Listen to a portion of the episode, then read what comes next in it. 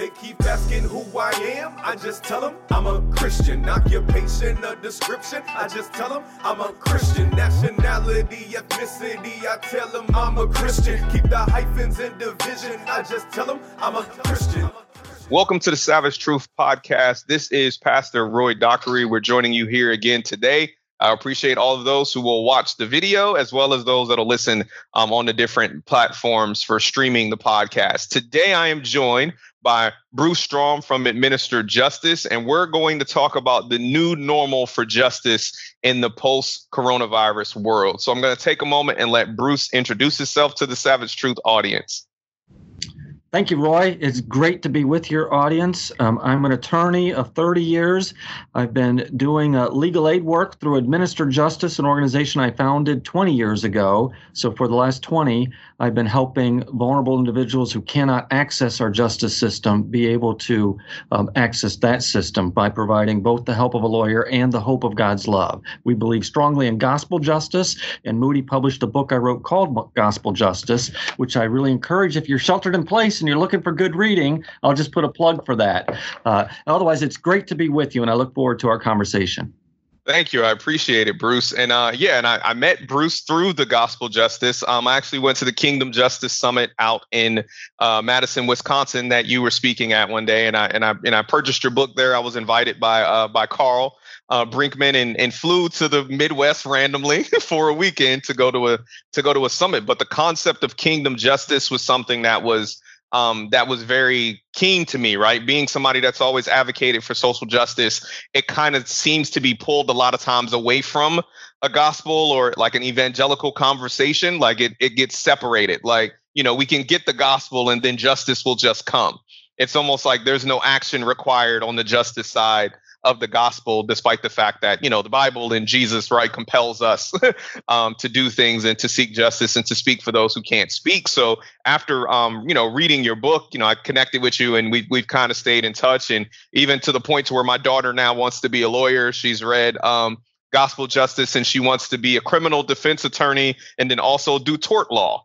And mm. this is what my 11 year old told me. So, uh, she's reading constitutional law books now. She read Law 101, um, and she's read Gospel Justice like two or three times. So, um, and it's it was great examples. And what I loved about the book, and and what'll play into the new norm here, is that you talk about a lot of ordinary situations that people overlook, and the fact that especially on the civil side, right, the legal system is structured to be maneuvered by lawyers but then you're not guaranteed any you're not guaranteed any representation in a civil case if it's a criminal case, you get the overworked, right, stressed out staff of of uh, of public defenders. But in a civil case, you won't run into that. So the reason I thought about you in this, right, is the the coming out of this coronavirus pandemic, right, where we have business loans, mortgage forbearances, people who have been laid off temporarily, people who have been furloughed, people who are applying for benefits, um, even people who get ill, people, um, you know, spouses who are passing away. I just thought about all the examples, right, of older women and families who don't have estates planned, and then you know the the patriarch or the husband of the family passes away, or the mom passes and nothing was, you know, they didn't have benefici- beneficiaries identified. So there's so many aspects of life where there's kind of whether it's small or large scale litigation, right, that's required and there's so many millions and millions of people that are going to be economically and financially impacted in the short term and the long term by the um, by the virus. I wanted to give an opportunity for you to speak right on what uh, what administer justice does. You know, like how your gospel justice centers work um, with the initiatives and potentially how you see the service. You know, the services that'll be needed right in this in this post pandemic world. Yeah, absolutely. Thank you, Roy. I, I think it's true. The in every situation where there's trials or suffering, I think the Bible speaks well to that being a God opportunity to lean more into Him and to trust Him more in the process. So we know that when it comes to justice in particular, uh, it this time I think is creating a great awakening, a great awareness that, hey, this isn't somebody else's problem. This is all of our problems as believers and followers of the kingdom of God, but it literally can impact me. right? Just because yes. I think things are going fine doesn't mean that I know what tomorrow holds. And suddenly tomorrow held a loss of a job not yeah. through anybody's fault. They didn't do anything wrong, but this coronavirus hit. And now suddenly they find themselves just like the people that you read about in the book who are always around us, the needs of those who are more vulnerable, who are under resourced. And suddenly they're in that under resourced category because they don't have a job or suddenly health, somebody they know has actually caught the virus that they didn't yes. expect. And so all of a sudden, I think that there's this greater sensitivity. I think there's a great awareness too that the law is just insanely confusing. I mean, you yeah. can watch whatever news station you want right now, but how do you get real answers to what the governor just did, no matter what state you're in, or what new law Congress just passed? And how in the world does these PPP funds work that nobody can access and and get through? And how do you navigate some of these things? And then you take that same complexity and you apply it to now your lease And hey, what, what does it mean if they're not uh, evicting me or foreclosing on me? You know, now this suddenly impacts me. Before, yep. maybe somebody who was distant from me, but now it's me or somebody I know. And I think that's just a great opportunity for us to speak into that space and to be present and available for people. Yeah, and like you said, right, and, and all of the things we just mentioned, the CARES Act, right, the the protection for businesses. Most legislators are lawyers, right? Uh-huh. Leases are written; they're legal contracts, and I think we we kind of we overlook that at times, right? The way that we have to kind of meticulously navigate. That's why we saw the large corporations that had legal staff were some of the first people to apply for it, right? Even though some of them seemed like they didn't qualify, they found a loophole or they found an angle, right? They found a way to to to manipulate or to gain benefit of the system to where the coffers were drained relatively quickly, right? When then we, with all this money, billions and you know hundreds of billions of dollars were supposed to be available. So in these ordinary circumstances, like you said, that are always around, people are always getting evicted, people are always getting foreclosed on, people always have things going on with their credit or health issues and trying to negotiate bills with with hospitals and trying to um stave off collections and all of these other things that wind up impacting families right? How do you how do you see the well i'll ask two questions like how do you see your organization and then what is the responsibility i'll i'll ask the i don't know a loaded question what do you feel the responsibility of the church is in this time as well to help in this this justice initiative to try to help you know resolve some of people's problems or at least get them information those are great questions, Roy. So, uh, at Administer Justice, we believe that no one should face confusing legal circumstances alone. Uh, we can become so isolated in the self sufficient country and culture that we've built that when something goes wrong, like right now, you just lost your job because of COVID 19. Uh, sometimes we become embarrassed and this is true in the church so one of your points that will lead into your second one that we go to a church thinking we have to have it all together and suddenly, if we don't, if we're facing a family challenge, or we're facing an eviction or foreclosure, or we're facing fraud, we've been taken advantage of, and we're so embarrassed, and we go and we put on a happy smile at church, uh, but our lives are falling apart. And where do we turn for help?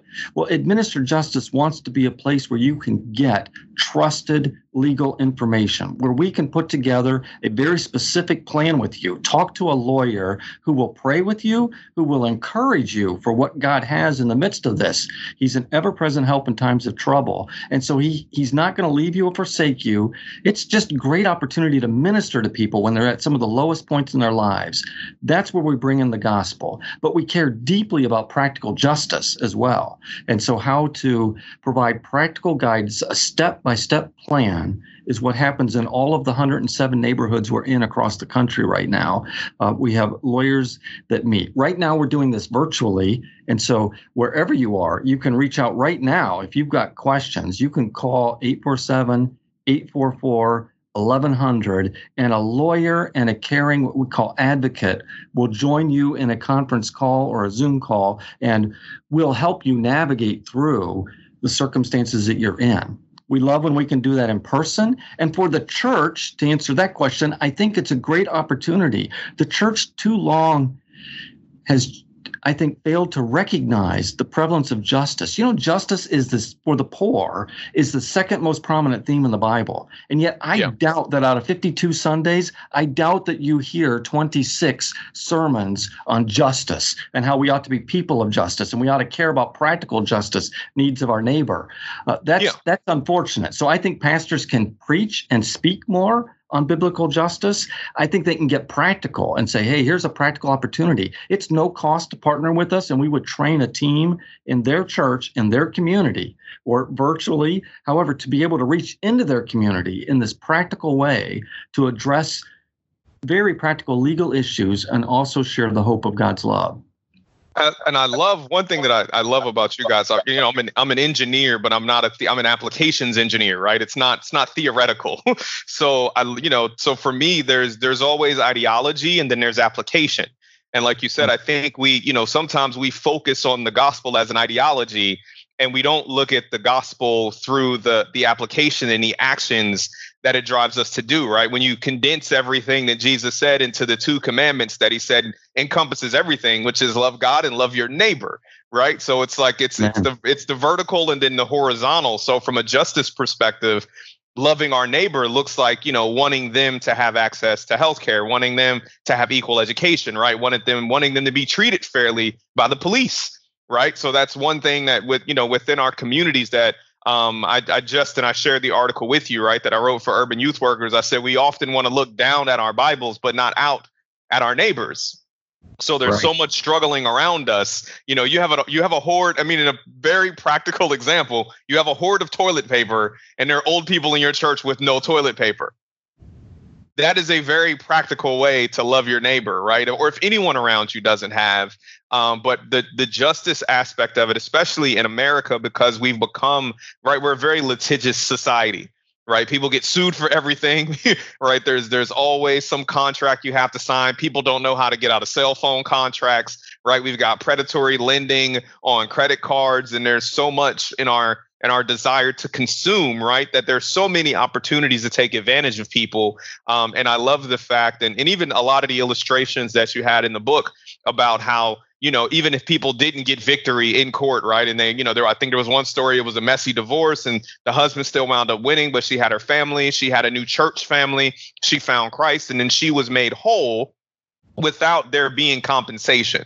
So from a justice perspective, I think the the other thing is that there's an equity right that that we that you can strive for practically but there's also an eternal benefit to the gospel that I love the fact that you guys present that right? It's and and I'll say right and I, and I you know you can disagree me if I'm if I'm incorrect but that you guys don't you know you don't withhold services from anybody if they're not Christian but you will share the gospel with everybody that you service. They don't have to accept it. They don't have to you know it's not say a prayer sign a paper but through what you do you share the gospel and then if they receive it they receive it um, if if not, you still offer those services. Is that correct? Amen, Roy. And I think that that's loving your neighbor. I appreciate your pointing to the great hallmarks of Scripture. And sometimes we can get all caught up in theology and ooh, dicing each of those 66 books right and really going into things but it really is simple i mean jesus did make it simple love god love neighbor yeah. and i think loving neighbor is justice in action and i don't know how we would be loving our neighbor if we didn't care about both their present circumstance and the their eternal destination. And we profoundly care about both.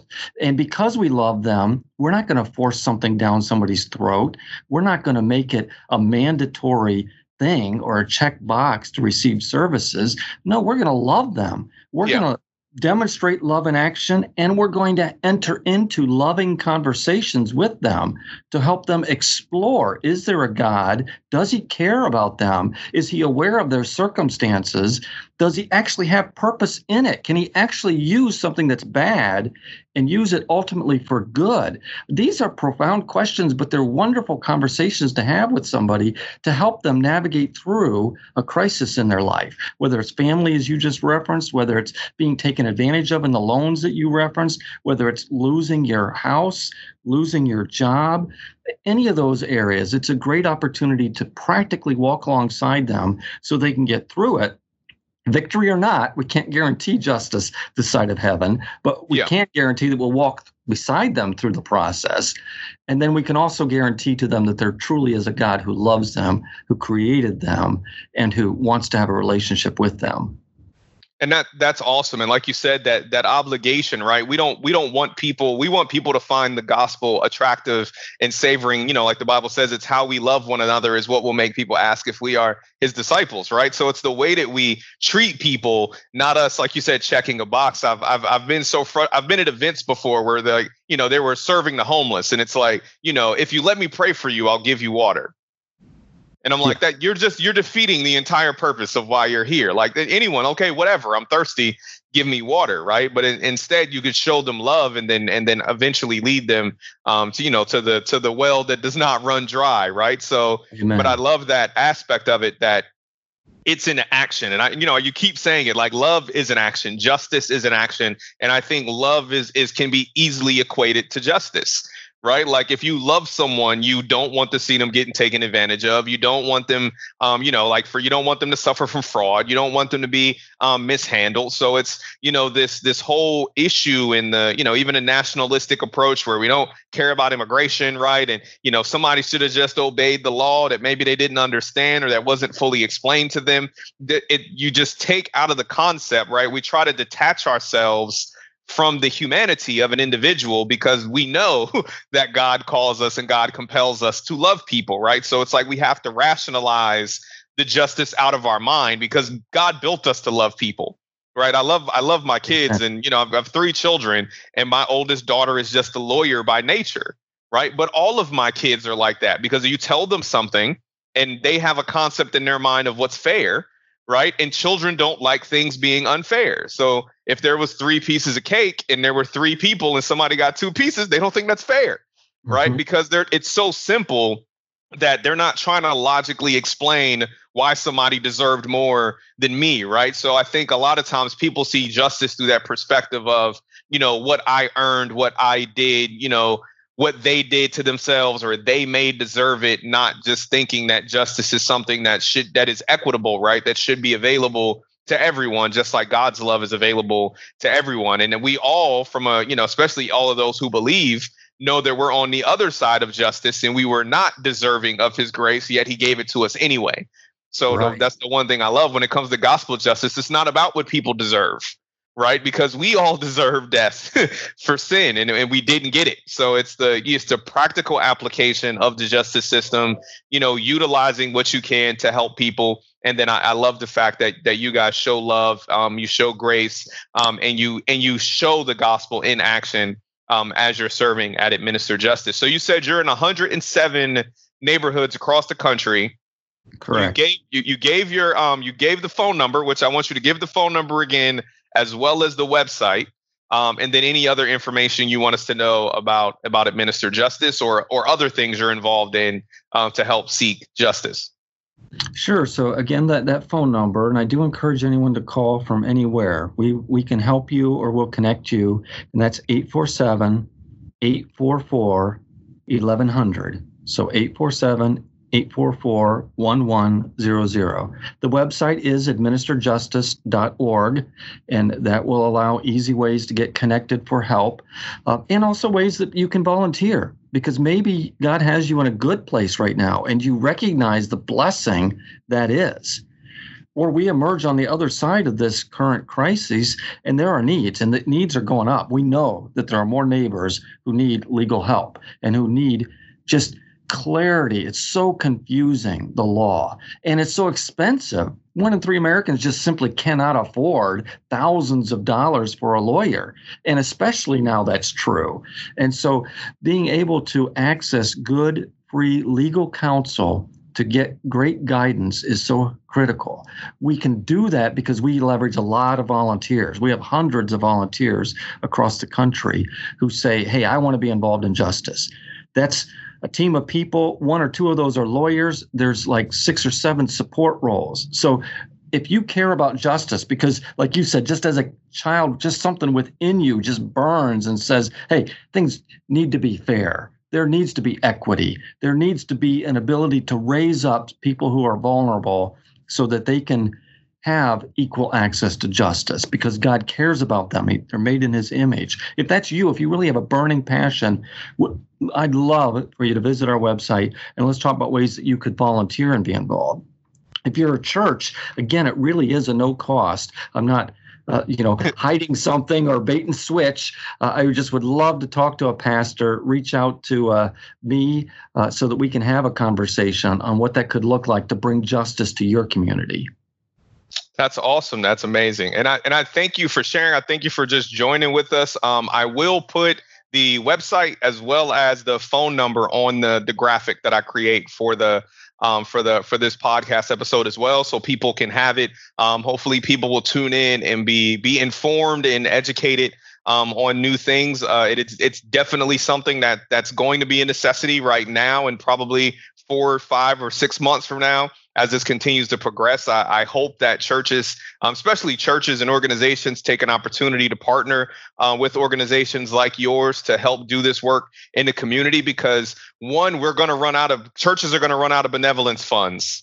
Mm-hmm. Right. So less people who have money can give less money, who need money. That's not a cycle that can continue. Right. So at some point, um, barrels and storehouses are going to get empty and there you know there's going to be difficulties and i mean there may even be churches who are in leases right now and commercial contracts um, that that aren't able to pay and you know may not be able to apply they may need that assistance um, that, that assistance as well so i just hope that people are um, or I guess I would say humble enough to receive it, right? Just know that, like you said, we don't have to. I love what you said earlier. There is this tendency in church that we're supposed to come you know all together right we suffer in silence but we praise and worship loudly right and it's unfortunate that we we raise our hands in adoration but we don't raise our hands when we need intercession so um, I think that you know to have a you know to have an organization like yours that can intercede in in both a spiritual and practical way, um, I think is absolutely um, helpful. And I hope that more people reach out. I hope that people support and volunteer. I know that when we get into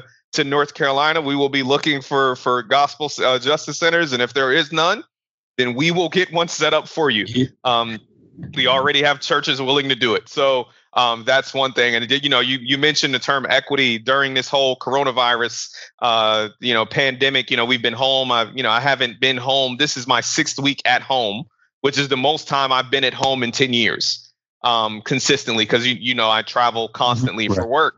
And so one thing that we did is we used the lead like Jesus uh, encounter workshop facilitation because I'm a certified nice. facilitator, and we used that to do a family purpose statement.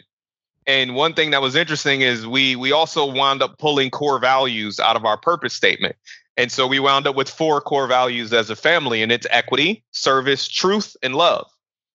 And so I just thought that was awesome. And we're going to get it printed up and do some stuff. But we spent like a whole night, you know, after dinner and, you know, we wanted, we wanted, you know, equitable treatment of people and to be able to seek justice was something that my daughter um, said, you know, mm-hmm. as as one of her things and in advocating. So I think it's it's beautiful, and especially to volunteer, right? I mean, there are people, especially young people out there who are passionate. Um, you know, I'm I'm going to take a shot at my millennial brethren right now like we need to get off the keyboard sometime and actually go into our communities right? Hashtagging is cute but there are organizations out there that need volunteers that need assistance that need funding um, that could be that could get help with social media right? Helping to spread the word or whatever else. And so i, I always say that like i like to encourage what i call spiritual entrepreneur uh, entrepreneurialism. Like when you're passionate about something then go do it right? Don't mm-hmm. wait for somebody. Like find an organization, find somebody already doing it, walk alongside them, um, and then go out and and serve. Right? If your church isn't doing it, if there's if there's nothing near you, then go find a way to get involved and do what you're passionate about. Because God created each of us individually for a specific special purpose, right? And it's when we're working and walking in our purpose, we can properly edify the kingdom. So you're doing that, right? You said 10 years in, in law and 20 years doing legal aid and supporting you found that purpose and you continue to drive it. Um, I thank God for you. Thank God for your obedience, right? And stepping out. I read the book. I know that was hard, right? Early on, going out there. If you want to know who this crazy guy is that wants to give me free legal support and to pray for me, um, so I, I just appreciate your heart and your obedience and the endurance, right, and the consistency um, that you've shown, and I'm sure has been an example for for many, um, and for I'm sure thousands across the country. So I, I, pray that you continue to to do what you you know to do what you can.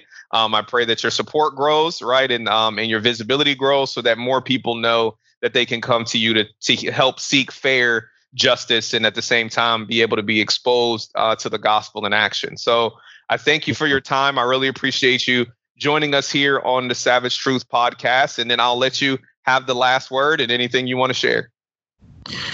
Well, I just encourage your listeners. I, I know we believe in this country and a nation of justice for all. That's not true. I think we realize that more and more every day. Uh, and that's perhaps the blessing of COVID that I hope that we become more aware that we're all potentially vulnerable, but the most vulnerable amongst us really need you if God's given you talents, which you said, if He's given you treasure, invest them wisely in advancing His kingdom. There's a place for you at the justice table, and I hope that you'll join us and sit with us as we leave that table to enter in our neighborhoods uh, and serve and love our, our neighbors. So uh, it's been a joy to be with you, Roy, truly, and I look forward to any of those God's prompting, whether we can help them or whether they can be a help to others. We'll look forward to working together to advance God's kingdom for his glory. Thank you. God bless, Bruce.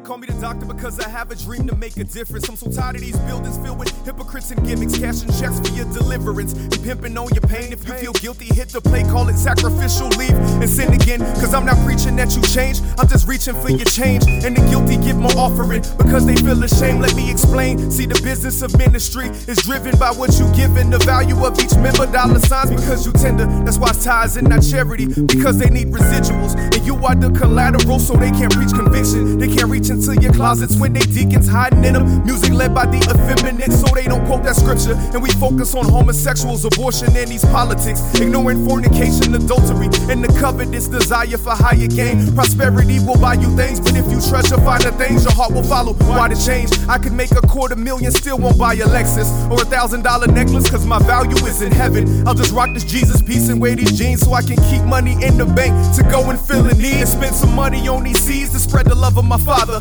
Jesus rode a donkey, so I whip a tourist. Why bother with all the luxury that cause my brother's jealousy and tie up all my blessings? Huh, I'ma just let them breathe. Say you deserve it, we dirt, but have a purpose to go out and make disciples. Not establish worth with worthless. Those name brands you chasing has made man so anxious to make a dollar. We turn God's house into a marketplace. Pastor became the pharaoh. He sits atop the pyramid. Now everybody's selling makeup in these vacation trips. Feed the milk and babysit. Doctor has been patient with tradition and religion. Now it's time to go and save the sick. Seen so many tired, fired up to occupy these streets. God will use the meek to change the world, and this is why I speak. I have no desire for accolades. Your praise can't capture me, cause every breath and every day I live is still miraculous. Holding back these tears, cause it's been years and still can't understand. That's why he kept his hand over a man severely damaged. Battered but not broken, skeptic but not hopeless. Now injected with his focus. So just picture me rolling on the mission to the trenches with them gangbangers and villains. Lost and needy children, but we family go and get them. Continue enjoying comfort, these plush seats, and wonder why the world is growing. Atheists and church attendance plummets. I'm dropping bombs. These casualties have to happen, not gradually. The flesh ain't dying, sad to see. Now homicide's the strategy. We live in fear, the end is near, but we can't stop moving.